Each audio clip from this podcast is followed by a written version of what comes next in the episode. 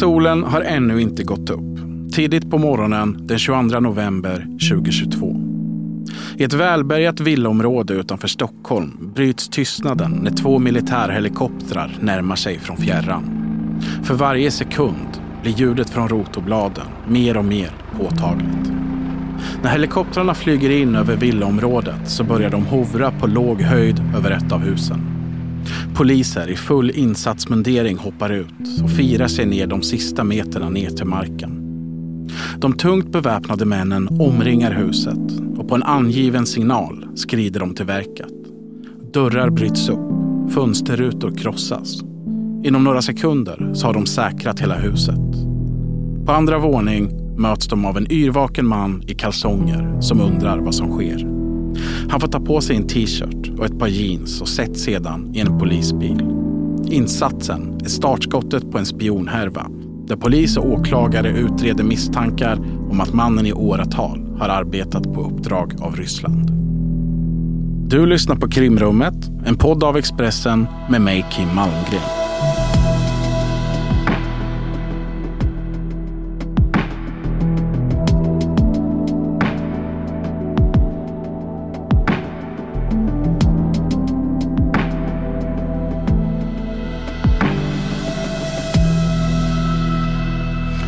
Morse så genomförde Polismyndigheten NOA en insats tillsammans med Försvarsmakten och Säkerhetspolisen. Insatsen benämndes Spjut och syftade till att frihetsberöva gärningsmän misstänkta för brott och säkra bevisning. Och det här genomfördes i en fastighet söder om Stockholm. Det handlar om teknikinhämtning för den ryska militärindustriella eh, industrin det är kopplat eh, misstankarna och den här personen som nu är häktad har en koppling till den ryska militära underrättelsetjänsten GRU. Vi lever i en tid där Säpo har växlat upp sitt arbete mot utländska spioner. De senaste åren så har vi sett flera härvor som specifikt rör Ryssland. Och idag så ska vi titta närmare på ett färskt fall som är det senaste i raden. Eh, välkommen till krimrummet, Erik Wiman. Tack så mycket. Du är eh, min kollega, eh, journalist och reporter här i Expressens grävgrupp. Du har följt det här fallet. Jag tänker om vi går tillbaka till den 22 november. Det här som händer i det här villaområdet, det framstår som en väldigt extraordinär polisinsats. Det var det i allra högsta grad och du målar scenen väldigt bra här i inledningen.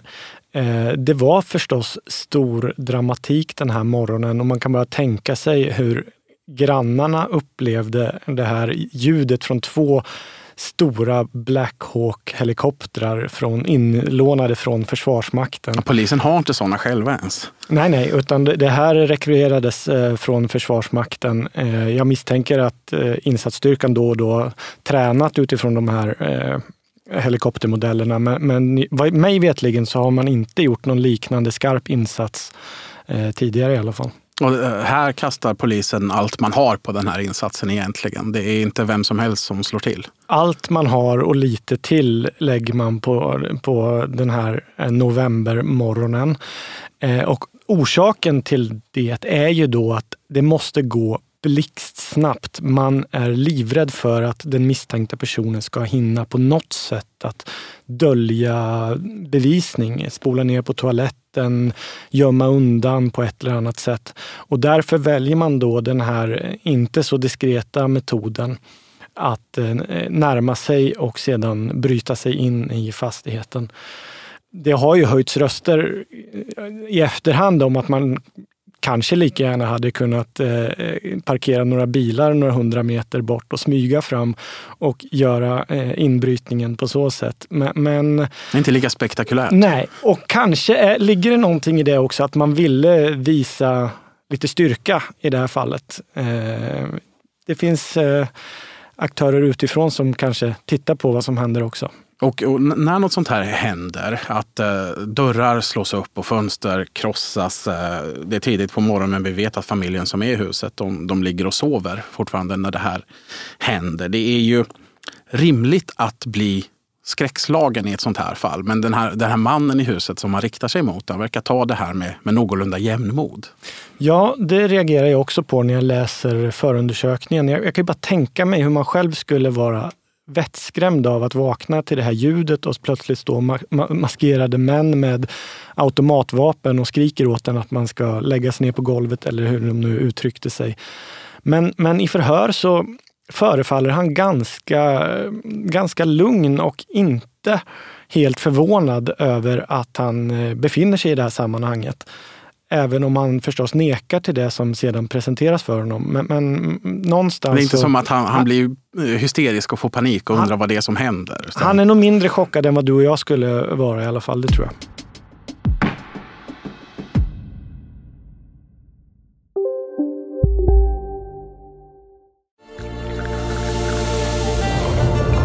Välkommen till Maccafé på utvalda McDonalds restauranger med Baristakaffe till rimligt pris. Vad sägs om en latte eller cappuccino för bara 35 kronor? Alltid gjorda av våra utbildade baristor.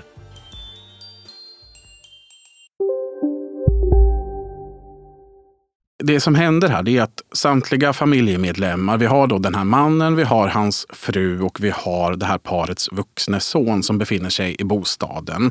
Samtliga de här grips i insatsen. Sonen han, han släpps ganska omgående. Frun i familjen släpps också så småningom. Och den som tveklöst spelar Huvudrollen i allt det här det är då maken i familjen. Han är 60 år gammal, han är en företagare. vad, vad vet vi mer om honom? Han kom till Sverige i slutet av 90-talet tillsammans med sin hustru då som också bodde i villan. Han har levt eh, ett fullt liv i Ryssland innan dess. Ja, det hade han gjort. Han var ju, han var ju i 40-årsåldern när han kom till Sverige, lite yngre. Eh, och eh, de kom till Sverige då och lämnade först barnen hemma i Ryssland. Han, de flyttade hit enligt uppgift för att liksom hitta en ny tillvaro. Rys en, speciell tid i Ryssland? Ja, det får man ju verkligen säga. Det är strax efter eh, murens fall och Sovjetunionens fall. Det är, råder anarki mer eller mindre i Boris Jeltsins Ryssland under oligarkernas framväxt. Och... Precis. Eh, några få roffar åt sig väldigt, väldigt mycket. Så man kan ju förstå att en välutbildad person, som, ett välutbildat par som de här två var. Ja, han är ingenjör va? Ja, han är ingenjör och hon är eh, matematiker med, med höga universitetsutbildningar. De flyttar till Sverige vid den här tidpunkten och etablerar sig utanför Stockholm i ett eh, bostadsområde där de kommer sen att leva hela tiden fram tills det som nu hände förra året. Men man kan säga att de gör en, en ganska stor klassresa. Eh, I början bor de i en liten trång hyreslägenhet eh, och sen så blir det en bostadsrätt som till slut blir den här stora, ganska exklusiva villan där de den nationella insatsstyrkan en dag kommer och, knackar på med bryska metoder. Precis. När, när de kommer till Sverige, de verkar hitta ett, eh, ett socialt sammanhang här. Ja, men det gör de. de. De träffar andra ryssar i exil. Vid den här tidpunkten kommer det ganska mycket ryska familjer till Sverige. Och de blir en grupp som umgås under ganska många år Eh, som bor nära varandra i det här området och de reser på semestrar tillsammans. Frun är pianolärare va? Exakt, hon, hon är pianolärare för de andra familjernas barn. Och eh, ja, men de, det känns, man får bilden av att de, har, de etablerar sig och att de, de är ett litet sällskap som under några år där i början har ett ganska tätt umgänge. Men Eh, när vi har pratat med eh, hans tidigare vänner, eller vad man ska säga, så någonstans längs vägen så har den här kontakten brutits och han har isolerat sig mer och mer ifrån det här tidigare umgänget. Om man tittar på, på tiden innan han lämnar Ryssland, hans tid som vuxen i Ryssland, så han har en ganska så brokig väg var han arbetar. Han jobbar som, som ingenjör några år på ett ställe. Han jobbar mycket med infrastruktur, transport. Han är konsult i bankbranschen. Och när han kommer till Sverige, han verkar inte vara så sugen på att ha en chef eller vara anställd, utan han, han går sin egen väg. Nej, precis. Han uttrycker flera gånger inför sina vänner att han absolut inte vill jobba som anställd i ett företag eller, eller någon myndighet eller så, utan han vill vara sin egen chef och ha sin egen verksamhet. Han, han kallar sig själv för entreprenör och affärsman och det är liksom det är vägen framåt och till lycka som han beskriver det.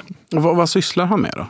Han börjar också, precis som du säger, han är en ganska brokig bakgrund. Så han, han har ju en IT-kompetens, men ganska tidigt så börjar han också ägna sig åt import och export, affärskontakter med Ryssland. Eh, jag tror att han vid den här tidpunkten har sagt till sina vänner att han ser en stor marknad och utvecklingspotential för hur väst västerländska affärs eller företag ska komma till eller flytta sin verksamhet in i Ryssland. Och det har han verkligen rätt i. Det, här ja, var det, det har ju bara gått några år sedan, sedan Ryssland öppnar upp och det, det är utländskt kapital som vill in på marknaden och han kan agera någon sorts vägvisare. Han kan, den, han kan Ryssland. Han kan Ryssland och han har en del kontakter redan här. Så det är klart att det var nog ganska bra affärsidé så som den presenterades i när, när han startade de här bolagen. Då. Och utåt sett så är han ju då en vanlig företagare som, som sysslar med import, export. Men i samband med att polisen gör den här insatsen i november så framgår det snabbt att han misstänks för allvarlig brottslighet. Det gör man, annars slår inte polisen till på det här sättet. Vi får veta att det handlar om spionanstrukna brottsmisstankar som rör den ryska militära underrättelsetjänsten GRU. När man pratar om sånt här så gäller det att hålla tungan rätt i mun. Det, det finns olika ord som brukar förekomma. Man, man, kan vara eh, spion, man kan vara agent, man kan vara mullvad. Vad, om man ska sammanfatta lite, vad är det han misstänks för? Han misstänks för det som i juridisk terminologi heter eh, olovlig underrättelseverksamhet. Eh, han har alltså, inom det, inom det området så ryms eh, egentligen, det är ett brett spektra, men det han främst och i huvudsak har ägnat sig åt, det är att införskaffa teknologi till den ryska militära industrin som den på grund av sanktioner och så vidare inte har möjlighet att eh, att inhandla själv. Där har han varit en, en satellit enligt, eh, enligt eh, misstankarna. Då. En, en mellanhand så att säga. Han kan utan problem köpa in den här eh, utrustningen via sitt bolag i Sverige och sen distribuera den vidare eh, till eh, Ryssland då som är slutändamål. Och så får man inte göra? Nej, det får man inte göra. Eh, det är, eh, det är brottsligt och det är eh, i allra högsta grad emot de sanktioner som Ryssland har haft mot sig, särskilt sedan man gick in på Krimhalvön 2014. Då. Och det är också ungefär vid den tidpunkten som den misstänkta brottsligheten ska ha börjat. Han etablerade sina bolag redan runt 2005. Så det som inte riktigt framgår är ju huruvida han var då så att säga en, en vilande cell som, som man väntade på att ta i bruk tills dess att behovet uppstod eller om han, om han liksom kontaktades någonstans längs vägen. För, för brottsligheten, den som han nu står åtalad för, den, den inleds 2013 ungefär? Ja, exakt och eh, misstänks då ha pågått fram tills, eh, fram tills att han grips. Mm. Och när man pratar om tekniska komponenter för den ryska militära industrin, det kan ju framstå som lite luddigt kanske. Men det, det finns eh, en promemoria i den här utredningen där Säpo på ett väldigt inte, pedagogiskt sätt har försökt förklara vad det här handlar om. Och om man tar det från början så har Ryssland alltid varit ett land som är i behov av teknik. Man är inte ett innovativt land eh, och man har fått förlita sig mycket på industri, spionage och så vidare. Om man ska ta det som händer nu, så om man går tillbaka till 2008, Ryssland invaderar Georgien och man, man lyckas inte alls prestera militärt på den nivå som man, man trodde eller hade hoppats på att man skulle klara av. Och det, det ställs stora krav på modernisering. Den ryska militären är föråldrad, vi måste förnya oss. Detta fortsätter fram till 2014. Eh, vi vet alla vad som händer i samband med att Ryssland annekterar Krim. Eh, Ryssland får alla världens sanktioner mot sig mer eller mindre.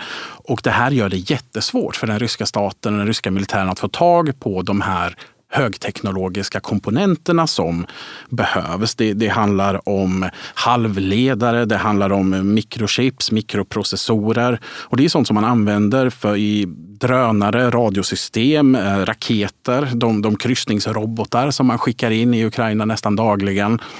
Och Sverige blir ett högintressant land här, för Sverige är ett väldigt innovativt land. Sverige är också ett land som har väldigt goda relationer med USA till exempel, med hela västvärlden. Man kan handla nästan lite hur man vill eh, om du har ett företag i Sverige. Och det, det, som har gjort det här ännu mer akut så som det ser ut nu, det är den, den fullskaliga invasionen av Ukraina som skedde förra året. För Ryssland använder den här typen av komponenter dagligen när man skickar iväg de här vapnen och den arsenalen utarmas i en, i en oroväckande takt med ryska ögon sett. Då. Så därför, så som Säpo ser det, så har ju de ryska underrättelsetjänsterna deras absolut högsta prioritet. Det är att få tag i de här sakerna så att de kan fortsätta och bli ännu starkare militärt. Ja men precis. Och eh, GRU då, som är den militära ryska underrättelsetjänsten har ju en hel avdelning som är ägnad att införskaffa och, eh, och liksom driva den här typen av teknologi till Ryssland. Eh, Ryssland har ju och det har ju visat sig både i Georgien och nu i Ukraina, som du säger, att man har ett stort övertag när det gäller eh, liksom manskap och så vidare. Men när man ser det som hände när man gick in i den första vågen av anfall i, eh, i Ukraina till exempel, ja, men det var det ganska mycket stridsvagnar och så vidare som var från kalla krigets dagar och inte alls det högteknologiska vapensystem som, som Nato har och så vidare.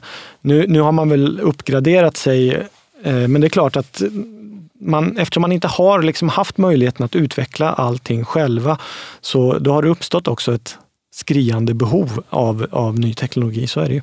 Och det fallet som vi pratar om nu, man misstänker att det här inte är något unikt fall på något sätt, utan det här bedriver GRU på ganska stor skala. De senaste åren så har man sett liknande fall av typ teknikanskaffning i USA, Finland, Tyskland. Eh, vi har haft olika fall i Sverige också de senaste åren. Och i den här utredningen så beskriver Säpo det som att den här mannen som nu står åtalad för det här ses som en direkt efterträdare efter att USA sprängde en liknande cell 2016 där man stängde ner just den här typen av teknikanskaffning. Och för att på något vis sätta det i kontext så, så bedömer Säpo också att historiskt så har var tredje rysk diplomat som är stationerad i Sverige varit en underrättelseofficer under diplomatisk täckbefattning. Det är ganska många genom åren. Mm, absolut. Och eh, eh, det, det, verkar ju så enligt åtalet i alla fall att han, han är ju och har varit en del av ett enormt nätverk som finns över hela världen med liknande upplägg. Så frågan är, det kanske finns fler i Sverige, det vet vi inte, men, men det är klart att eftersom det är nu det här gripandet som har skett så har han ju varit högprioriterad eh, och eh, utredningen ska ha pågått i ungefär två år innan tillslaget eh, förra året. Då.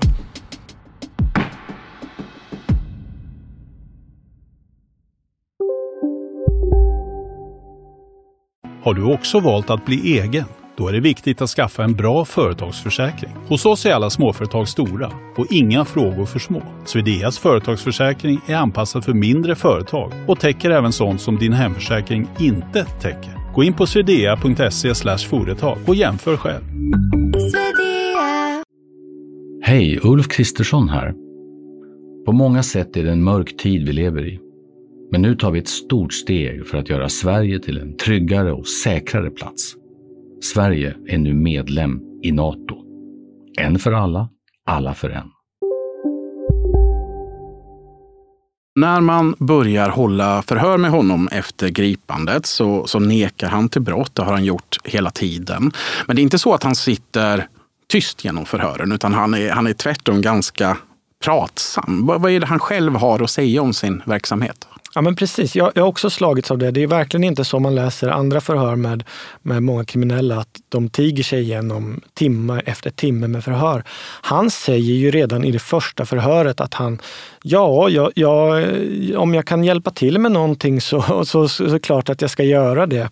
Och sen så undan för undan så beskriver han en verksamhet som som, han säger, ja men jag har mycket riktigt eh, köpt in de här företagen då, eller de här produkterna. Och eh, Jo, men han, blir ju, han har ju ett företag eh, etablerat 2005, men han blir också ombedd framkommer av att starta ett helt nytt företag. Så av någon anledning så behöver han väl liksom bredda sin verksamhet då för att i verksamhetsbeskrivningen kunna täcka in olika typer av av områden då så att säga. Eh, och det här är ju sånt som, som Säpo och utredarna har hittat eh, eh, när man har gått igenom hela hans bohag och alla dokument och datorer och så vidare. Och då, då, blir det lite knepigt för där är han, det är han som driver företaget, det är han som är vd, men det är inte hans bolag utan där finns det konstiga spår till sypen. Ja, precis. Och en rad olika ägare Eh, i de här bolagen, om man tittar på vem som har verklig huvudman och som har skickats in då till Bolagsverket, eh, så är det en rad olika ägare och alla spår leder på ett eller annat sätt tillbaka till Ryssland och till GRU och eh, underrättelseverksamhet. Och det säger ju åklagaren också att det, det är som att hur man än letar så, så, så, går spåren åt det hållet. så att säga. Han, han har beskrivit det som, jag kan, kan citera här, att ja. väldigt mycket som den här mannen tar i antingen har direkt eller indirekt koppling till rysk underrättelsetjänst. Och då, då kan man väl ta med sig att uh, åklagare på Riksenheten för säkerhetsmål ofta är ganska återhållsamma i hur de ger kommentarer. De är inte så målande i sitt språk eller bombastiska i vanliga fall. Nej, nej, det var nästan lite förvånande hur han höll den här presskonferensen och var ganska, eh, la ut, eh, la ut eh, språket om, om utredningen. Och han nekar då till brott och ger sin förklaring till allting. Men vi vet från utredningen att Säpo och åklagaren, de, de köper inte den här förklaringen rakt av så att säga. Enligt de formella misstankarna så alltså har hela syftet med den här verksamheten varit att förse den ryska militären med de här högteknologiska komponenterna som man inte kan få tag i på laglig väg. Och till sin hjälp för att bygga upp och stärka de här misstankarna så har man ju massvis av dokumentation. Den, den sträcker sig åratal bak i tiden. Det är fakturor, fraktsedlar, mejlkorrespondens och så vidare. I den här dokumentationen så framgår att majoriteten av alla affärer som den här mannen har gjort har skett med ett bolag. Det här bolaget heter Radio Export. Vad är det för bolag? Ja, det kanske egentligen borde heta Radio Import, för det är precis vad det handlar om. Eh, det är liksom den centralpunkten i, i Ryssland där 80-90 procent av, av eh, den misstänktes affärsverksamhet har bedrivits mot. Och det är också för att besöka representanter därifrån. Han eh, liksom regelbundet har rest tillbaka till Ryssland och sådär. Det här är ett statligt bolag? Ja, det är ett statligt bolag vars ändamål och syfte är just att, eh, att införskaffa den här typen av teknologi. Då. Och han gör ju ingen hemlighet av att han har Eh, jobbat för det här bolaget och haft dem som kund. Men, och han säger till och med vid något tillfälle, de frågar om han om han tror att, eh, eller om han, om han har jobbat för eh, för eh, rysk underrättelsetjänst och då säger han någonting i stil med att ja, men jag har väl tagit för givet att det finns eh, representanter för, för underrättelsetjänsten, precis som att det gör det i all verksamhet i, ja, i Han Ryssland, har en lite ödesmättad bild ja. nästan av ryska samhället. Där. Ja, men, men, samtidigt så menar han på att han inte har fått uppdrag på något sätt från, från GRU. Och det här då, radioexport, det sysslar delvis med, med civila projekt. Det, det kan vara eh, forskningsprojekt, det kan vara infrastruktur och så vidare. Men de, det finns även då rent militära projekt som man då ska förse med de här tekniska komponenterna. Då kan man fundera på om man, om man har begränsat med dem. Om det går till militären i ett krigsförande land eller om det går till ett forskningsprojekt till exempel. Vart man ser den prioriteten som högst. Men i alla fall, så, Säpo ser ju radioexport som GRUs kanal helt enkelt för, för anskaffning av de här komponenterna. Det är svartlistat. Det är med på sanktionslistan sedan 2016. Och om man tittar på dokumentationen som den här mannen har då eh, bistått sig på med, får man nästan säga, för han har gett ut sina lösenord och sånt där i, i bemärkelsen att de finns. Så ser man att den totala summan på kundfakturorna är 538 miljoner. 468 av de miljonerna har gått i affärer med radioexport. Det är en betydande andel. Det finns några exempel i utredningen på hur det har sett ut när man försöker få till den här typen av affärer. Kan, det finns ett fall där man kan se hur företrädare för radioexport och den här misstänkta Eh, mannen gör nästan gemensam sak. De tar kontakt med ett dotterbolag till ett, eh, till ett amerikanskt företag och försöker få till inköp. Och det är väldigt strategiskt redan från start. Man pratar om att man måste ta fram en trovärdig legend som verkligen är det här spionklingande ordet. Det är synonym till en, vad ska man säga, en bakgrundshistoria eller förklaringen till varför man ska ha det här. Och man pratar om vissa saker som inte ska visas för svenskarna, andra saker som inte ska visas för amerikanerna. Att man är väldigt uträknande hela tiden. Eh, man försöker göra allt man kan egentligen för att kringgå de här sanktionerna. Nej, men, eh, precis, så är det ju i allra högsta grad. Och om man då tittar på slutdestinationen för eh, de här produkterna så kan man ju förstå att man, man vill kringgå både, både svenska ögon och kanske framförallt amerikanska ögon. Vi har ju till exempel sett eh, en fraktsedel med slutdestination den är en av de hemligaste anläggningarna i hela Ryssland. En stad som, där hela staden är uppbyggd bara kring eh, kärnvapenindustrin. Det finns satellitbilder därifrån som visar liksom inhägnader och sen kilometer med skog och sen kommer man då fram till eh, den här staden. Och alla som, som eh, bor där jobbar på ett eller annat sätt eh, med kärnvapenindustrin. Just den staden känner han inte till, säger han. Nej, han säger ju att han vet att det finns eh, den här typen av anläggningar i Ryssland, men att han själv på något sätt skulle ha exporterat avancerad verkstadsutrustning dit, det har han ingen som helst aning om, menar han, trots att det står på fraktsedeln. Och där har man ju, det kan man väl säga att de på något sätt har misslyckats att dölja sina spår då. Och det har varit ganska enkelt för Säpo att ställa frågor kring i alla fall. Och den här kärnvapenstaden, det är ett av många fall där Säpo misstänker ja, att eh, slutdestinationen har varit den militära industrin Exakt. snarare än något annat. Eh, det, det, är också komponenter som har levererats till en, eh, en marinbas uppe i Ishavet och han har köpt in eh, uppblåsbara eh, patrullbåtar som, som kan eh, fällas från flygplan och sådär. Och det är klart, det är inte så många civila verksamheter som eh, använder den typen av eh, båtar. Och den här utredningen gick ju in i det här då mer intensiva skedet i november när den här mannen greps. Sedan dess så har man eh, fortsatt arbetet och nyligen så väckte man åtal på de här två punkterna som vi nämnde. Det handlar dels om, om grov olovlig underrättelseverksamhet eh, mot Sverige men även mot främmande makt som då är USA.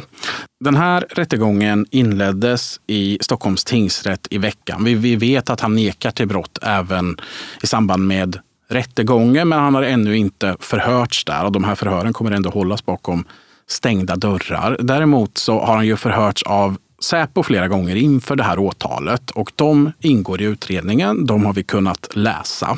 Vad säger han själv om misstankarna? Han nekar till brott och menar att han inte har något som helst uppsåt att eh, gå GRU till handa med, med sina exporter.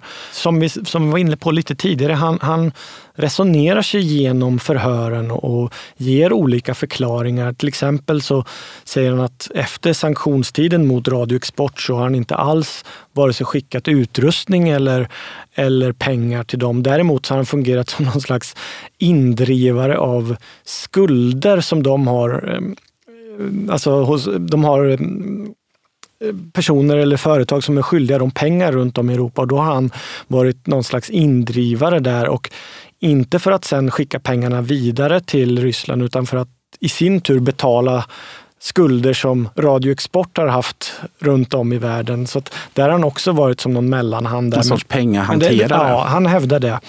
Eh, att det har varit hans roll då Eh, senare in i, i, verksamheten. I det här fallet, man, man kan se att det finns väldigt rigorös bokföring. Han har haft bra koll på alla turer. Han har varit en viktig man i de här affärerna.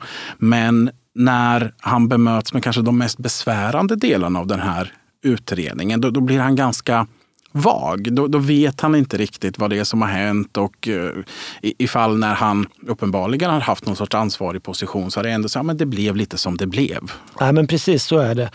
Uh, och det är väl det som är kanske hålet i hans försvar. att han är ju en ganska noggrann affärsman, men det är klart om det är så att han inte har hållit i dirigentpinnen, då kanske det också är väldigt svårt att, att uh, ställas inför de här frågorna som är oförklarliga, där det inte finns något svar, då måste man nog i förväg ha liksom planerat exakt hur man ska agera i en, i en förhörssituation. Och sådana här fall, de är ju av naturen ofta sådana att man får inte hela bilden. Man kanske kan styrka brott i vissa delar, man kan ha starka misstankar i andra delar. Vad tycker du, har, har Säpo och åklagaren nått hela vägen fram här?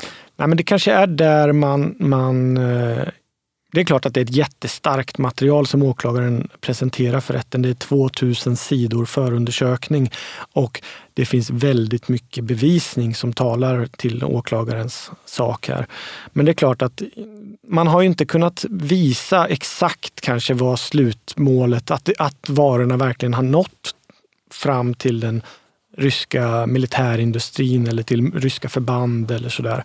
Man vet ju att eh, radioexport används i det här syftet. Men, men, men det är klart att där någonstans finns det en liten lucka kanske. Jag vet inte om det hade varit möjligt att nå ännu längre, men, men med tanke på att Säpo har arbetat tillsammans med amerikanska underrättelsetjänster i den här utredningen så har man nog kanske kommit så långt som man överhuvudtaget kan komma och, och åklagaren väljer då i det läget att väcka åtal. Han är ju en företagare placerad i Sverige som misstänks ha gått den ryska militära underrättelsetjänstens ärenden. Vad, vad har han själv tjänat för pengar på det här? Men Företaget har ju omsatt, precis som du var inne på, mycket pengar under de senaste åren. Det är en halv miljard som, som man eh, säger att, som har rullat genom företaget. Han har inte tagit ut några jättelöner. Han har kunnat bygga sig det där ganska fina huset som eh, ligger då utanför Stockholm. En stor designad villa kan man säga. Men han har en del intäkter. Det är inte som att han har betalat allting cash för det här huset utan det finns lån på det och sådär. Men Ja, han har, han har liksom levt ett gott liv och hans familj, de har åkt på resor och de har, de har, men inte som att han har blivit ekonomiskt oberoende på något sätt. Det talas ju om att det, det finns, förekommer ett mejl i, i utredningen där det talas om en bonus på, jag tror det var en miljon euro som på något sätt skulle utbetalas till honom. Huruvida han har fått de pengarna eller inte, det, det vet man inte, men, men det skrivs om de här pengarna i alla fall. Då. Det är också något som vi har sett i andra spionhärvor i Sverige de senaste åren som har bäring mot Ryssland. Att där har man inte nått hela vägen fram i det ekonomiska spåret så att säga. Utan man har de här indikationerna. Det är små brödsmulor här och där som säkert kommer någonstans ifrån. Men man kan inte riktigt presentera hela bilden. Nej, precis.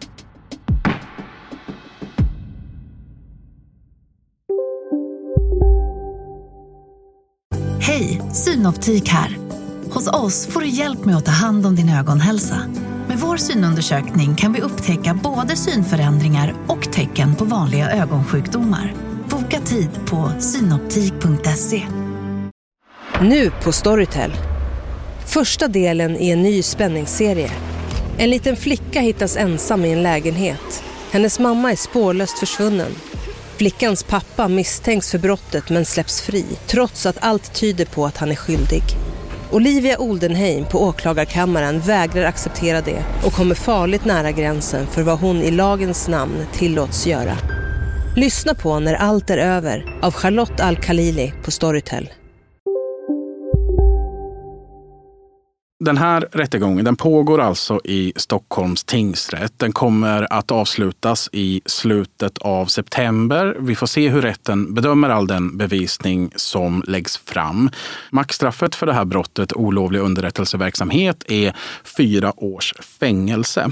Eh, det är alltså en, en en mildare typ av brott än spioneri till exempel. Nej, det är klart med tanke på då att den, den insats som, som eh, Sverige och USA har lagt för att komma åt honom så, så kanske man hade väntat sig en högre siffra på straffskalan. Men, men eh, det är klart att brottsligheten bedöms ju ändå som hotande för Sverige och för främmande makt.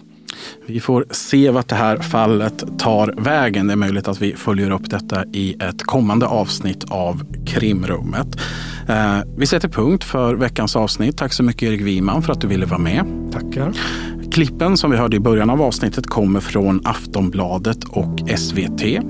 Om du som lyssnar har frågor, nyhetstips, synpunkter så är du som alltid välkommen att höra av dig till mig på kim.malmgren.expressen.se. Ett nytt avsnitt av Krimrummet kommer nästa vecka. Lyssna då.